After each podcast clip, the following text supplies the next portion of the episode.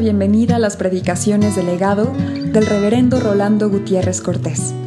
Esperamos que sean de bendición e inspiración para tu vida.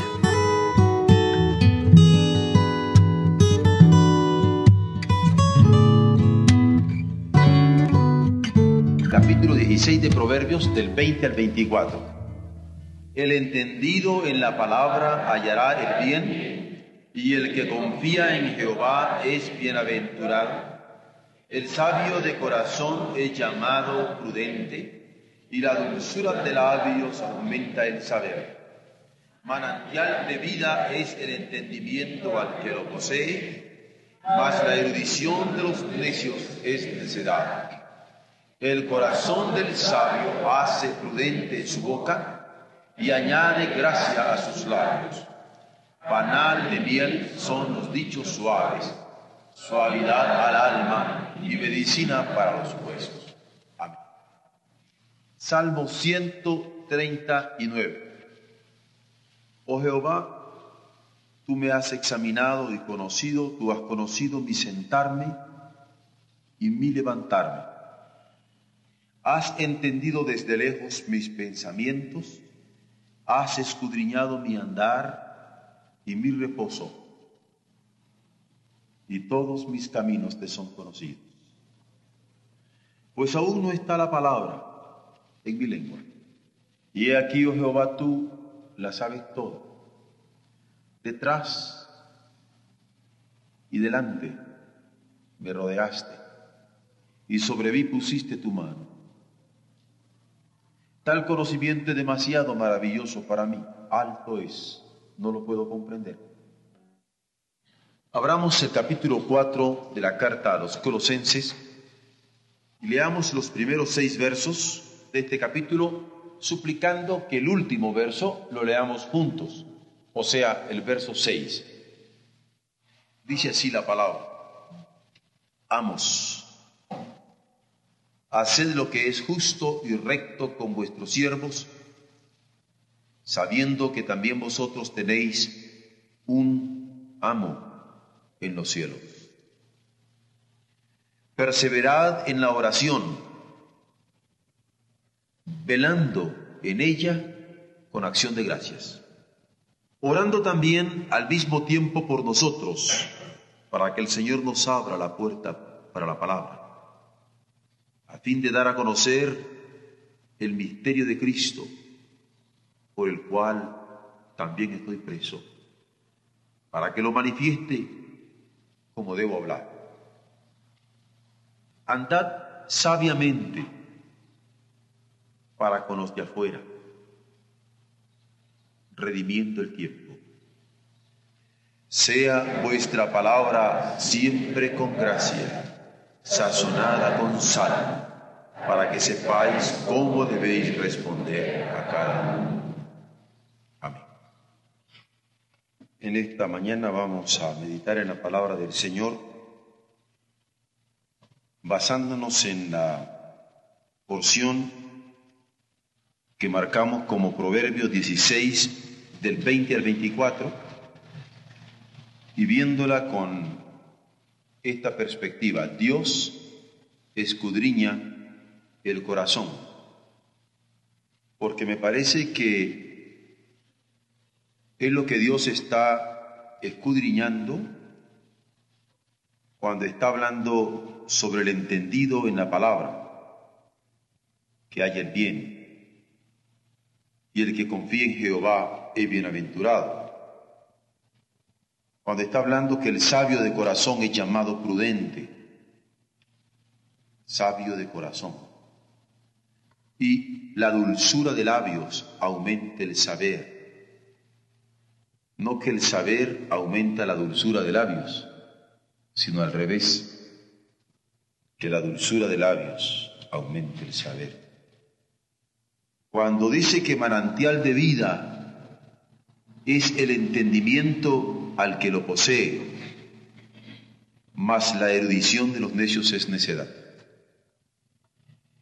Cuando dice que el corazón del sabio, el corazón del sabio, hace prudente su boca.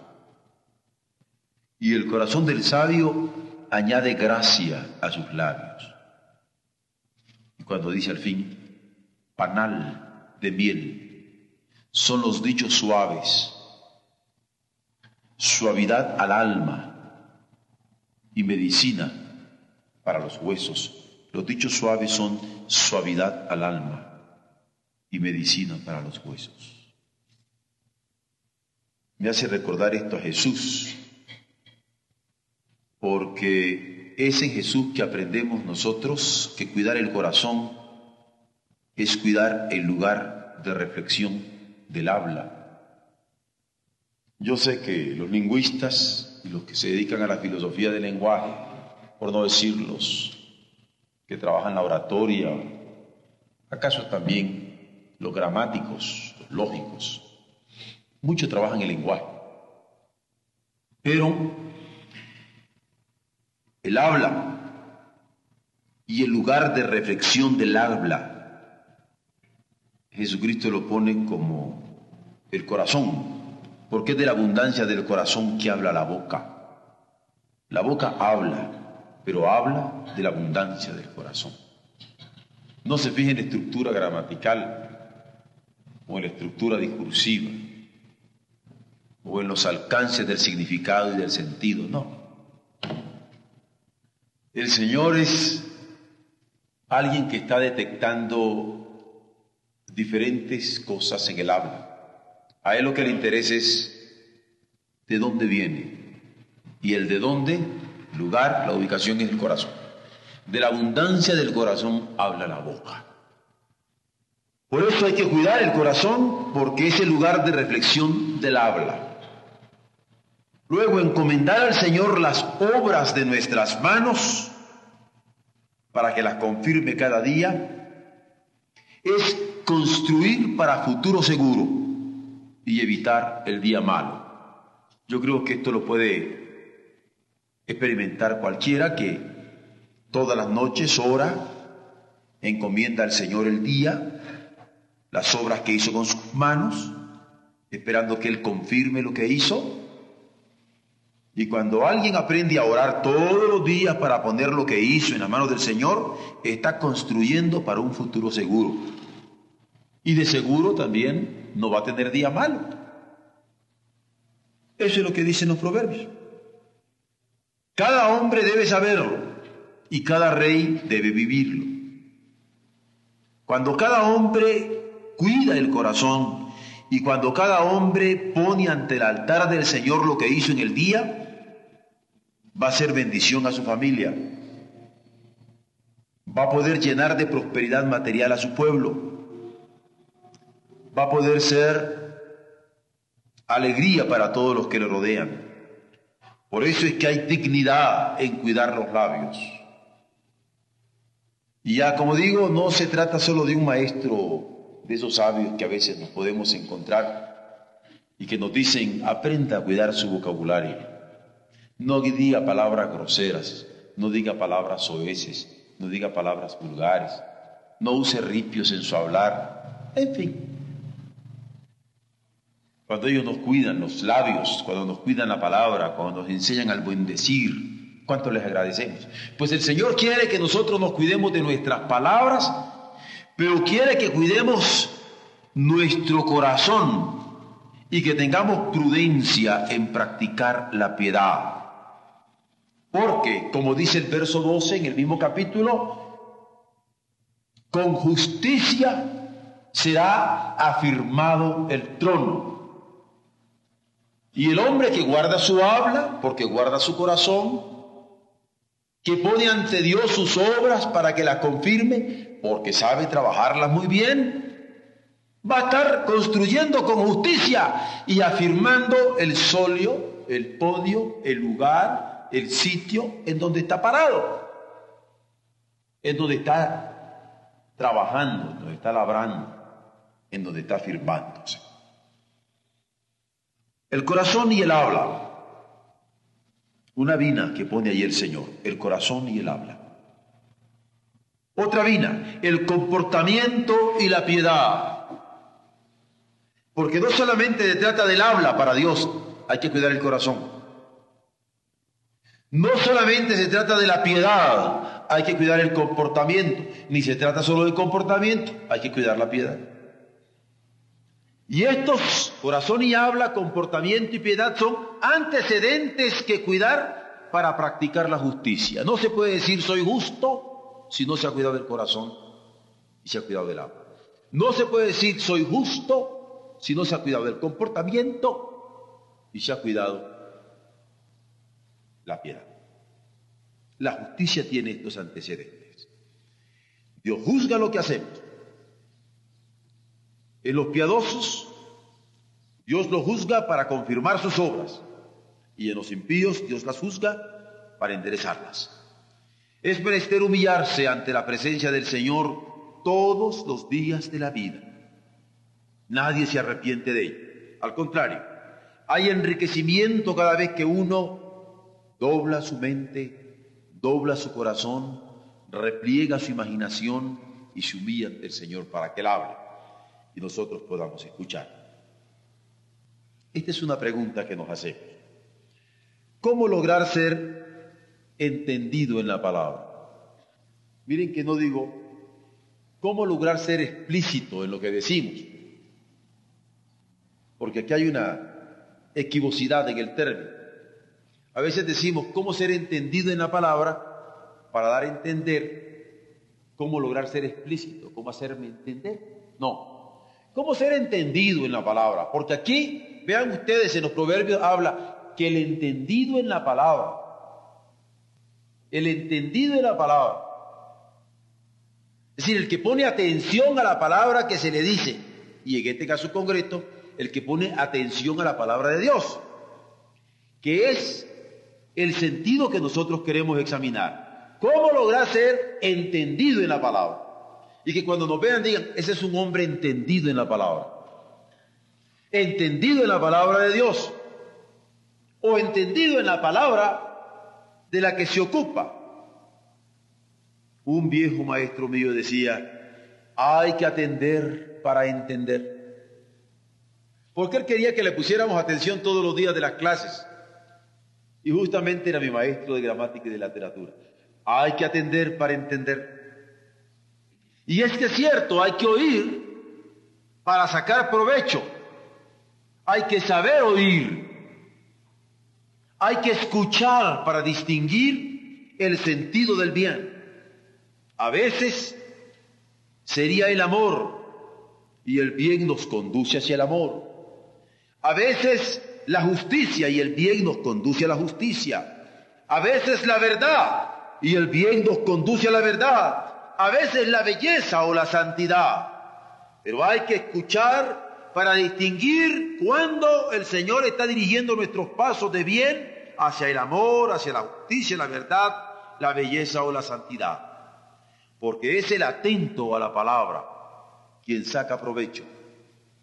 El que se distrae no saca provecho es el que atiende la palabra, el entendido en ella, el que haya el bien. Es el que sabe medir cuando escucha. Porque hay personas que como que hay que ponerle un relojito. Hay que medir.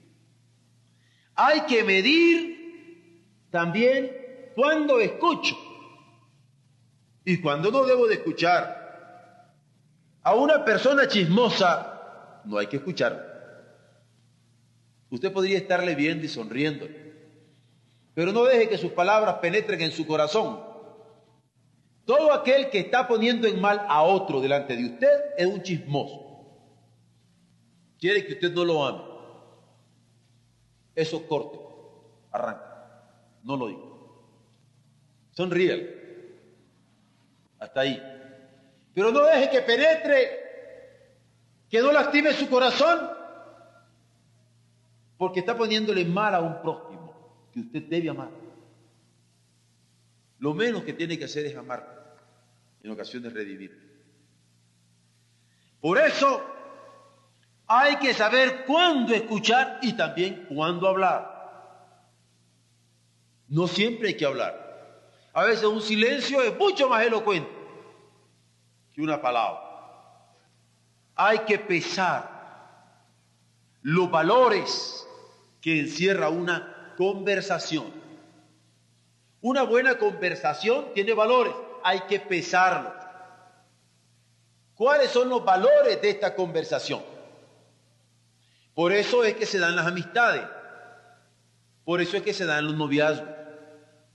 Porque si una amistad usted no puede pesarla como valiosa y un noviazgo no lo puede pesar como valioso, ¿para qué se casa toda la vida? Aguantar un necio toda la vida. Toda la vida. Un intrigante toda la vida, un chismoso toda la vida. Por eso pone el noviazgo. Por eso pone la amistad. Porque ahí se pesa. Hay que pesar el valor. Y lo mismo se da en todas las relaciones. Hay que pesar el valor. Esto lo pone clara la escritura. ¿Ah? Vean ustedes. El entendido. El entendido en la palabra. El entendido en la conversación. El que piensa y pesa lo que oye. El que piensa y pesa lo que, lo que dice. El entendido en la palabra hallará el bien. Por eso es que hay que cultivar el arte de conversar. El arte se cultiva. Yo le podría decir dónde están las notas en el pentagrama. ¿Ah? Que son mi, sol, si, Lo que podrían ser en los espacios fa, la, do, mi, sol. Pero eso no quiere decir que sabe música. Si yo no comienzo a hacer ejercicio yo no puedo cultivar el arte de la música. Bueno, la conversación también es un arte. Por eso el comedor es tan importante. ¿Se han dado cuenta qué difícil es a veces cuando usted come con alguien que no tiene conversación, que no sabe oír, que solo habla de sí mismo, que no le comenta pero ni un libro porque nunca lo leyó, no lee ni el periódico, que no tiene opinión? que no pesa ni piensa. Ahora, cuando usted se da cuenta de eso ya, es porque ha aprendido a tener el arte de la conversación, porque es un arte, es lo que estoy hablando, que hay que ejercitarlo. Y a los niños hay que ejercitarlos en el comedor, y hay que ejercitarlos en la escuela, y hay que cultivarlos, el arte de conversar. En breve haré ver las consecuencias de esto, porque es más serio en sus consecuencias de lo que parece. Hay que cultivar el arte de conversar, saber escuchar cada palabra, saber medir cada opinión que se expresa, ejercitarse en habitar como hermanos juntos en armonía, para que todos podamos estar contentos, sea para tratar asuntos que conciernen al buen vivir o asuntos que competen a los negocios del reino de Dios. Seamos buenos conversadores, porque vean lo que dice la escritura. Seamos buenos conversadores porque el entendido en la palabra hallará el bien. Y el que confía en Jehová es bienaventurado. Dios escudriña el corazón, que se manifiesta en nuestras palabras, porque de la abundancia del corazón habla la boca.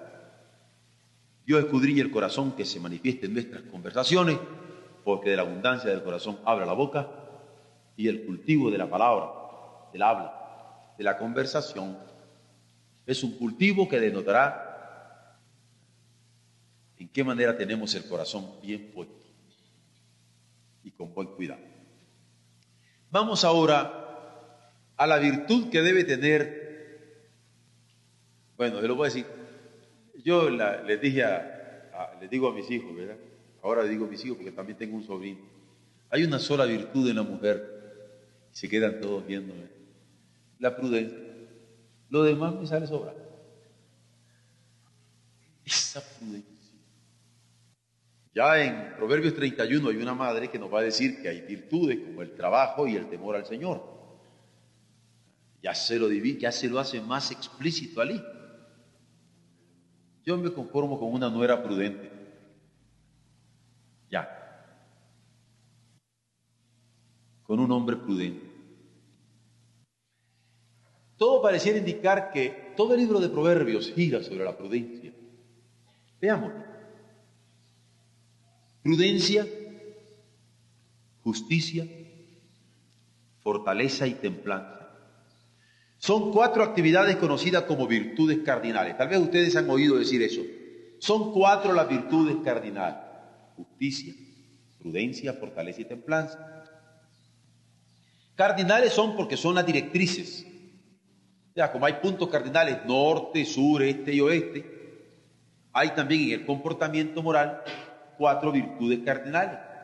Quien tiene prudencia, tiene justicia, tiene fortaleza y tiene templanza, está orientado, está entre virtudes cardinales. Allí esa persona está ubicada entre norte, sur, este y oeste, ¿no? Prudencia, justicia, fortaleza y templanza. Cada virtud tiene fuerza para conservar o cada virtud tiene fuerza para restablecer la salud. Porque puede conservar la salud o puede restablecer la salud disponiendo el ánimo para ordenar la vida. Entre paréntesis quisiera yo solamente apuntar las tres virtudes teologales, porque hay tres virtudes, cuatro virtudes cardinales que he mencionado, prudencia, justicia, fortaleza y templanza, para ubicar un hombre. Pero hay tres teologales, fe, esperanza y amor. Son conocidas en todo el mundo teológico por las tres virtudes teologales. Que si en, el mundo nosotros necesitamos prudencia, justicia, fortaleza y templanza para un comportamiento normal, como cristianos, fe, esperanza y amor. ¿Se acuerdan? Pablo es el que lo dice. Ahora permanece pues la fe, la esperanza y el amor, espero la mayor de ellas. Bueno, los proverbios, sin embargo, destacan la virtud de la prudencia. Entre las virtudes cardinales, justicia, fortaleza y templanza, destaca Pablo la prudencia, de quien discierne el bien para seguirlo y distingue el mal para evitarlo. Hay que tener prudencia en las palabras, sabiendo que son obras que pesar. Fíjense bien eso. Mira lo que acabo de decir. Hay que tener prudencia en las palabras porque las palabras son obras que pesan. Esto lo saben los poetas. Un poeta no puede escribir como quiere, hay que escudriñar qué palabrita. Hay que pesar cada palabra. Ah, la poesía es una obra. La prosa, la novela, lo que uno escribe son obras, las palabras son obras. Tienen sentido y significado. Por eso hay que tener prudencia en las palabras sabiendo que son obras que pesar. El sabio de corazón tiene palabra de sabiduría, le circunda la prudencia, le caracteriza el tino para enseñar o el aplomo para persuadir. Así dice el verso 21. El sabio de corazón, ¿cómo es llamado? El sabio de corazón es llamado el prudente. Algunos me han preguntado algunas veces que por qué se usa la palabra, el título reverendo en los pastores. Y aquí he encontrado muchas protestas porque yo uso el título de reverendo. Yo creo que tienen razón en preguntarse. Pueden examinar diccionarios, especialmente de sinónimos, se van a encontrar con que la palabra reverendo significa prudente es el prudente entre nosotros. Si yo no soy prudente, no merezco esa palabra. Pero cuando a mí ese título me, me lo dio una iglesia donde yo crecí, o sea que me conocieron de chiquito y de joven, yo siento ese título más grande que cualquiera que haya adquirido en cualquier escuela. Los otros los adquiero. Este me lo dieron en una iglesia y con diáconos, que recuerdo yo uno de ellos de 80 años, serio, que no quiso que me examinaran las iglesias, sino que dijo, invitó a la radio y a la televisión porque dice, la doctrina queremos que la diga delante de la gente, no a nosotros, ya nosotros sabemos lo que cree. ¿Y tuve que hacer? Bueno, esto es para decirle lo que significa prudente. Esto es lo que es prudencia. ¿Por qué? Porque el sabio de corazón es llamado prudente. Ahora, este es serio. Y la dulzura de labios, la dulzura de labios aumenta el saber. Esta expresión es una expresión de Darío, por cierto. Él usa el término melifica, de miel, melifica. ¿eh? Melifica. Es decir, las palabras que son tan dulces como la miel. Hay que ver cómo se liba para llegar a tener miel. Las abejas liban cachito a cachito para llegar a tener esto. Entonces las palabras deben ser estructuradas y calculadas como la abeja que ande recogiendo la gotita de néctar para llevar a su panal de miel. Ahora, por eso, un labio que calcula la palabra que va a decir es como abeja que torna en miel lo que dice. Esto. En cada conversación, el saber pesa, tanto en lo que se escucha como en lo que se dice, en lo que se acuerda como en lo que se comunica. Yo recuerdo un hombre, Jesse Wilson, anciano, me invitó a comer a su casa con su esposa. Ya estaba retirado, había sido misionero en Japón por muchos años, un misionero bautista. Una vez comí con él, una vez, una vez, una cena, inolvidable. Tenía preparada aquella cena, su esposa nos había hecho una comida excelente, pero no les podría decir qué comí. Pero sí, cuál fue la conversación que tenía preparada Jesse Wilson. ¿Qué conversación? ¡Qué conversación! Me tenía preparado desde poemas orientales hasta todo un panorama de aquello que había hecho sin cansar. Se interesó en nuestro trabajo, tenía preguntas que hacer, involucró a mi esposa, no la ignoró, un anfitrión extraordinario, que yo no lo soy. Pero nunca se me va a olvidar Jesse Wilson, un pastor retirado de Japón, misionero bautista. ¿Por qué? Porque en cada conversación el saber pesa tanto en lo que se escucha como en lo que se dice, en lo que se acuerda como en lo que se comunica. La presencia de Dios es ineludible para la prudencia en cada conversación. La dulzura de labios, necesaria para comunicar la noticia acertada. Así, no basta cuidar lo que se oye, sino también lo que se dice. Tampoco cuidar solamente los acuerdos de una conversación, sino también lo que se comunica, atendiendo la forma de hacerlo. Que no en vano la Biblia señala que la dulzura de labios, el libar de los labios, el entresacar las mejores palabras para expresar lo que tenemos que decir de lo hondo del corazón. Esto aumenta el saber.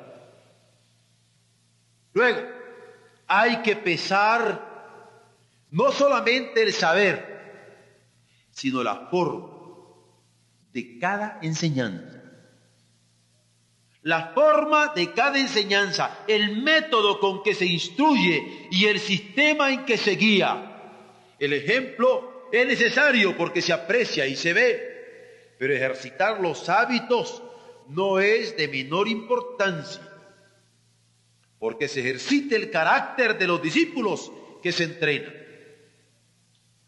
Si usted logra en un hijo inculcarle hábitos, inculcarle un carácter, puede morirse tranquilo. El hijo no se le heredan posesiones materiales, sino estructuración de caracteres. El tino es necesario para enseñar a todo maestro que enseña. El tino es necesario para enseñar la materia que se imparte. El tino es necesario para enseñar a cada discípulo que se le da. Es una lástima que se haya descuidado tanto la enseñanza personal, aunque se conserva en algunas universidades inglesas el sistema tutorial. Es decir, uno va a estudiar con una persona. Yo no conozco enseñanza más efectiva. Poder estudiar con alguien, tener un compañero de aprendizaje. Si uno lo puede tener hasta para conversar en lo íntimo, pararnos en la calle, compartirlo, tiene la gran dicha. Ese es el mejor maestro. Piensen ustedes de cómo ese trabajo de enseñanza del que la experiencia la comunica con tanto cariño a sus discípulos es el más efectivo. Y es una lástima que se haya descuidado tanto en la enseñanza personal, pero lo prudente es no dejar de practicarla tanto como se puede, principalmente como padres. Por otro lado, no solamente hay que atender lo que se sabe, la forma con que se enseña, sino pesar el aplomo para persuadir. Cuando yo pienso en el aplomo para persuadir, yo estoy predicando cada domingo, y estoy predicando cada miércoles, y estoy predicando cada día. Entonces tengo que estar con esta tarea de la persuasión, porque el Señor nos ha mandado a persuadir de su verdad y de su evangelio, presente en la mente. Y todos los que de una u otra manera nos dedicamos a enseñar, ya sea a niveles profesionales o a niveles hogareños, debemos preocuparnos cómo persuadir y por eso hay que pesar el aplomo para persuadir, para fundamentar el consejo que se comunica. No solamente dar el consejo, fundamentarlo, estructurar los juicios con que se imparte. Porque una cosa es estructurar el juicio con que yo voy trabajando y otro en dónde está siendo fundamentado, pero luego facilitar el modo de seguir. Porque yo podría tener una buena fundamentación una buena estructura, pero ¿y cómo le hago? Podría decir alguien. Y esto hay que facilitarlo.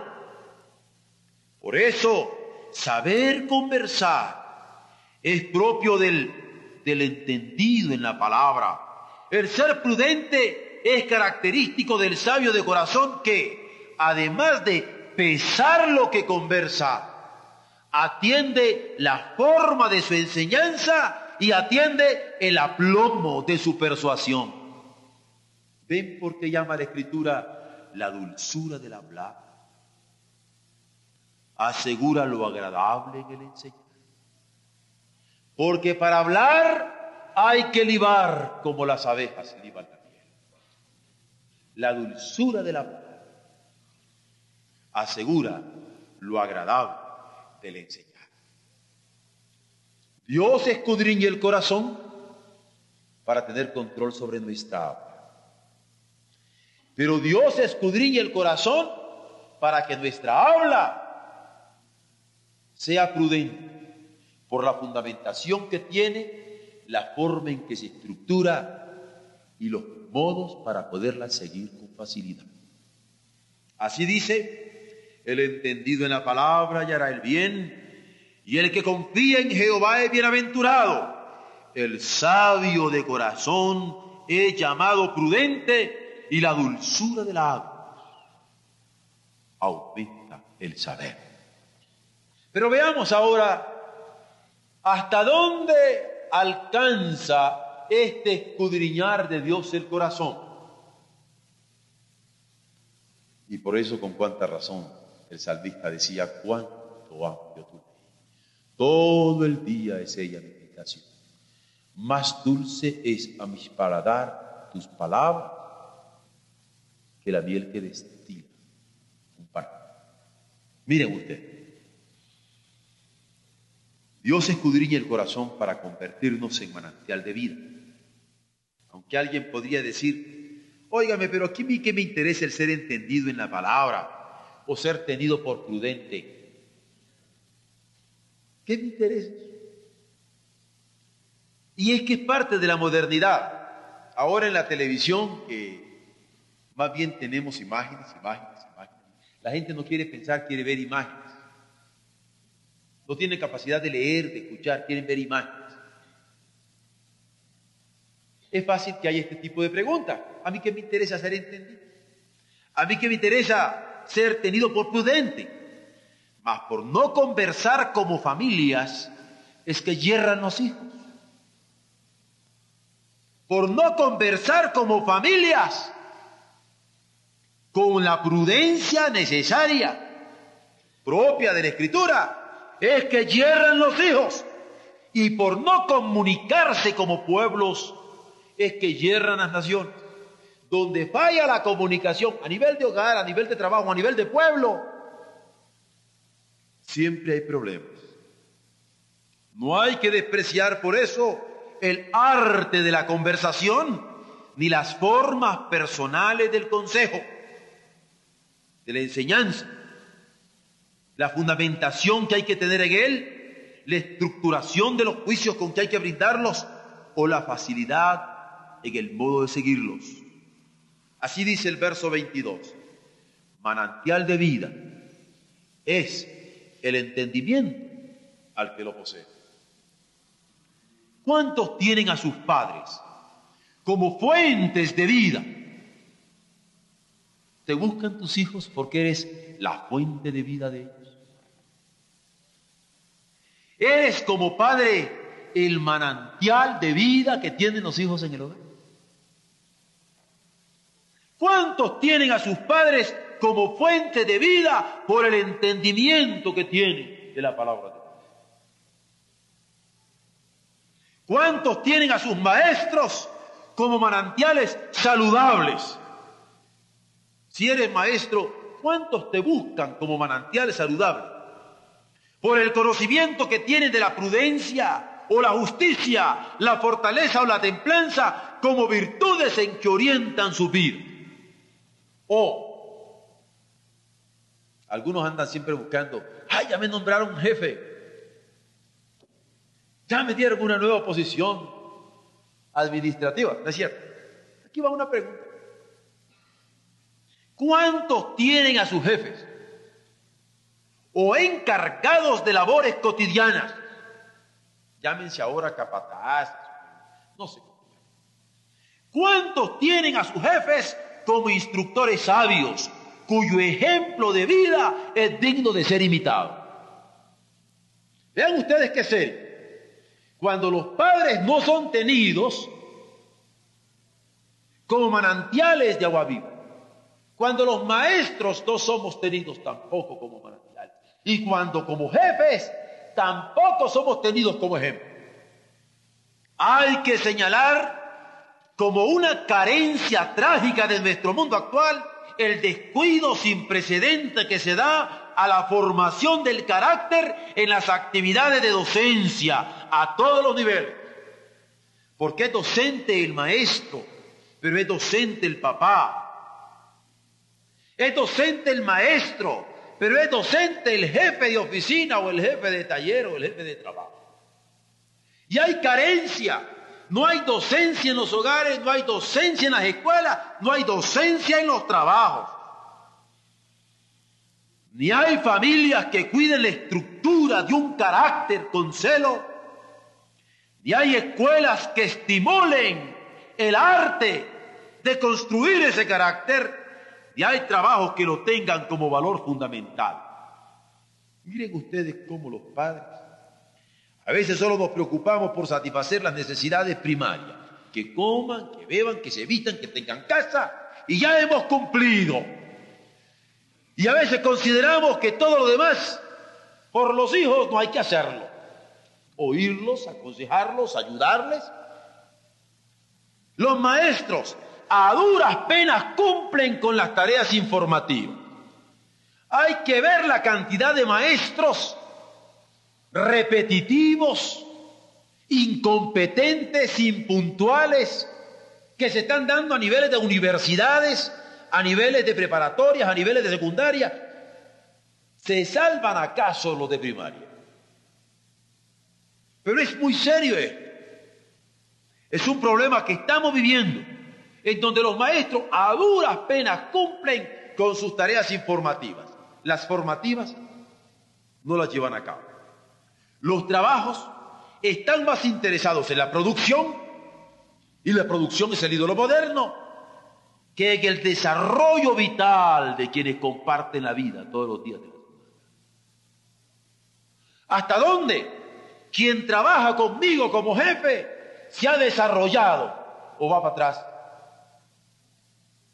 ¿Se imaginan cuando un jefe dice, lo saco porque ya no me sirve? La culpa es del jefe, que no supo entrenarlo.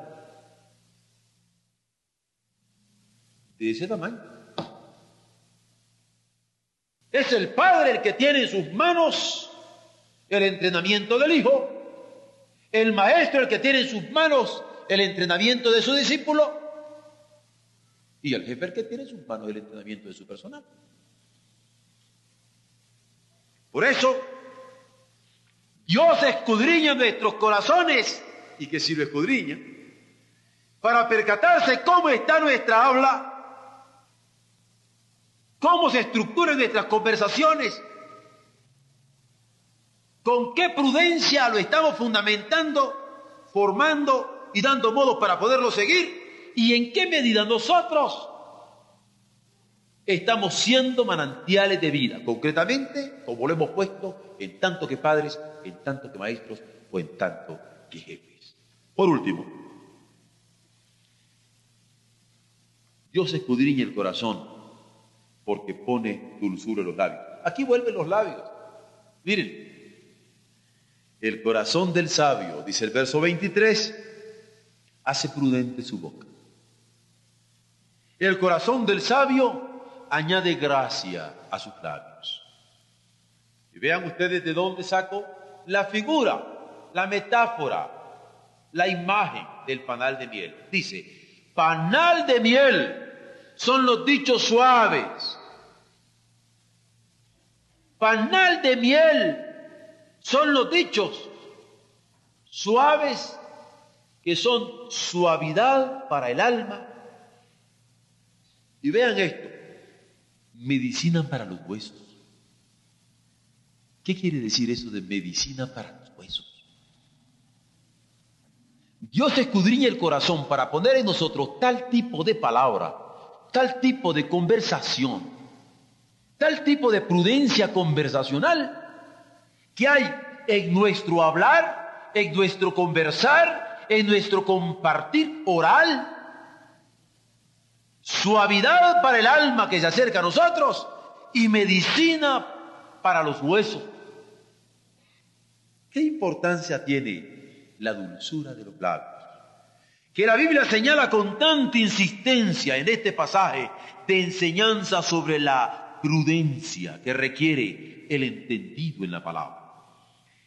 Dice que aumenta el saber.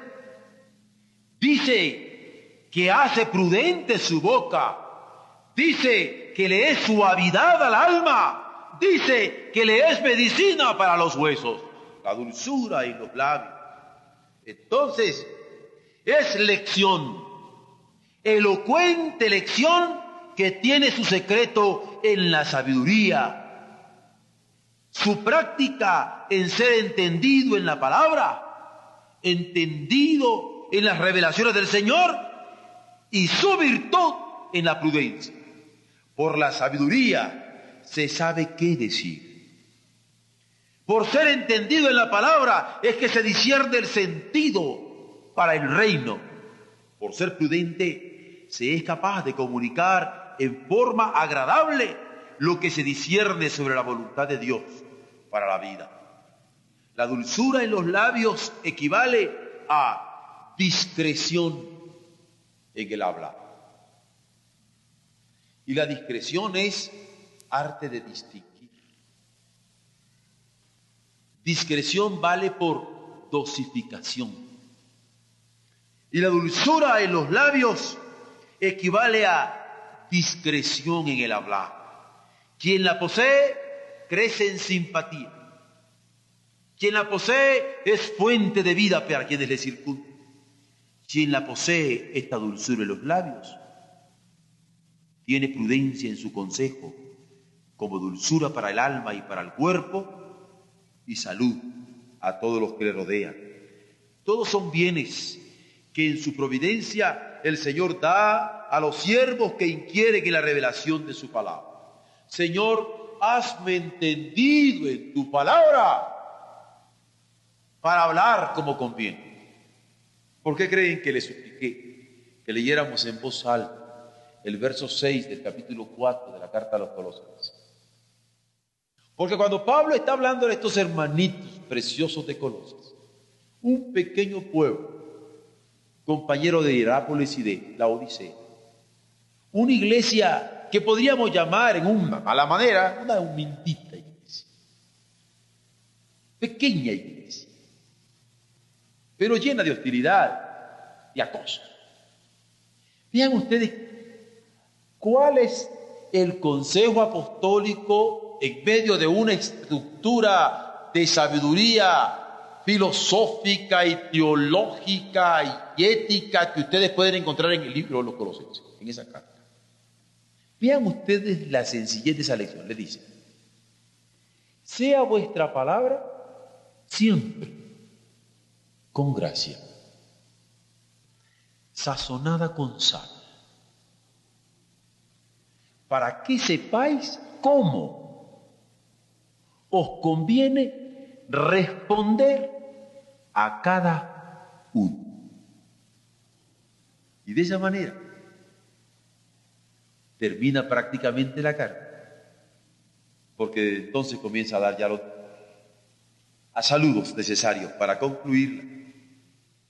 Y es que la dulzura de los labios muestra el carácter equilibrado que no requieren colerizarse para sentir seguridad. Porque hay personas que se toman una copita para decirle de su amor a la muchacha que le gusta, ¿no? Ah, para embalontenarse, se echan una copita. Ya se sienten valientes. Otros que se andan echando sus pasaditas, ¿no? Para sentirse valientes. Otros no se sienten valientes, nunca se pueden pelear con otros y no están eh, encorajados. Ya entran en coraje, ya tengo coraje, ya ahora sí le voy a decir a fulano de tal, hasta de lo que se va a morir. No, no, no, el fuerte no necesita eso. Justamente en los proverbios va a decir, no es de los fuertes el vino, no es de los reyes el vino, no es de los príncipes el vino. Los reyes, reyes, los príncipes, príncipes, los fuertes, fuertes, no necesitan vino para ser fuertes, para embalontonarse. Y los fuertes no necesitan encolerizarse para envalentonarse, no. La dulzura en los labios muestra el carácter equilibrado, que no requiere encolerizarse para sentir seguridad. Los motivos son claros. Sus sentimientos cultivados, sus deseos orientados sus esperanzas legitimadas por el entendimiento de la voluntad de Dios. Por eso, la Biblia con acento espiritual, al referirse al corazón, señala, sobre toda cosa guardada, guarda tu corazón, porque de él mana la vida. Hermanos, qué interesante es encontrarse en la palabra del Señor. Cuando pensamos a la luz del texto, que cuando Dios escudriña el corazón,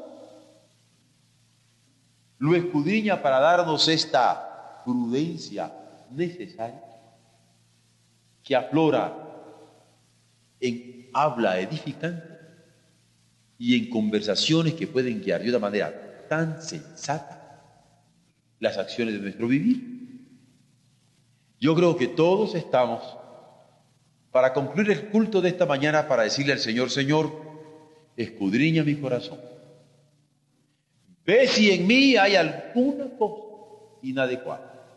Y dame la palabra como Padre, la palabra como Maestro, la palabra como encargado de alguna actividad. Permíteme cuidar el corazón, sabiendo que del la vida. Dios nos bendiga.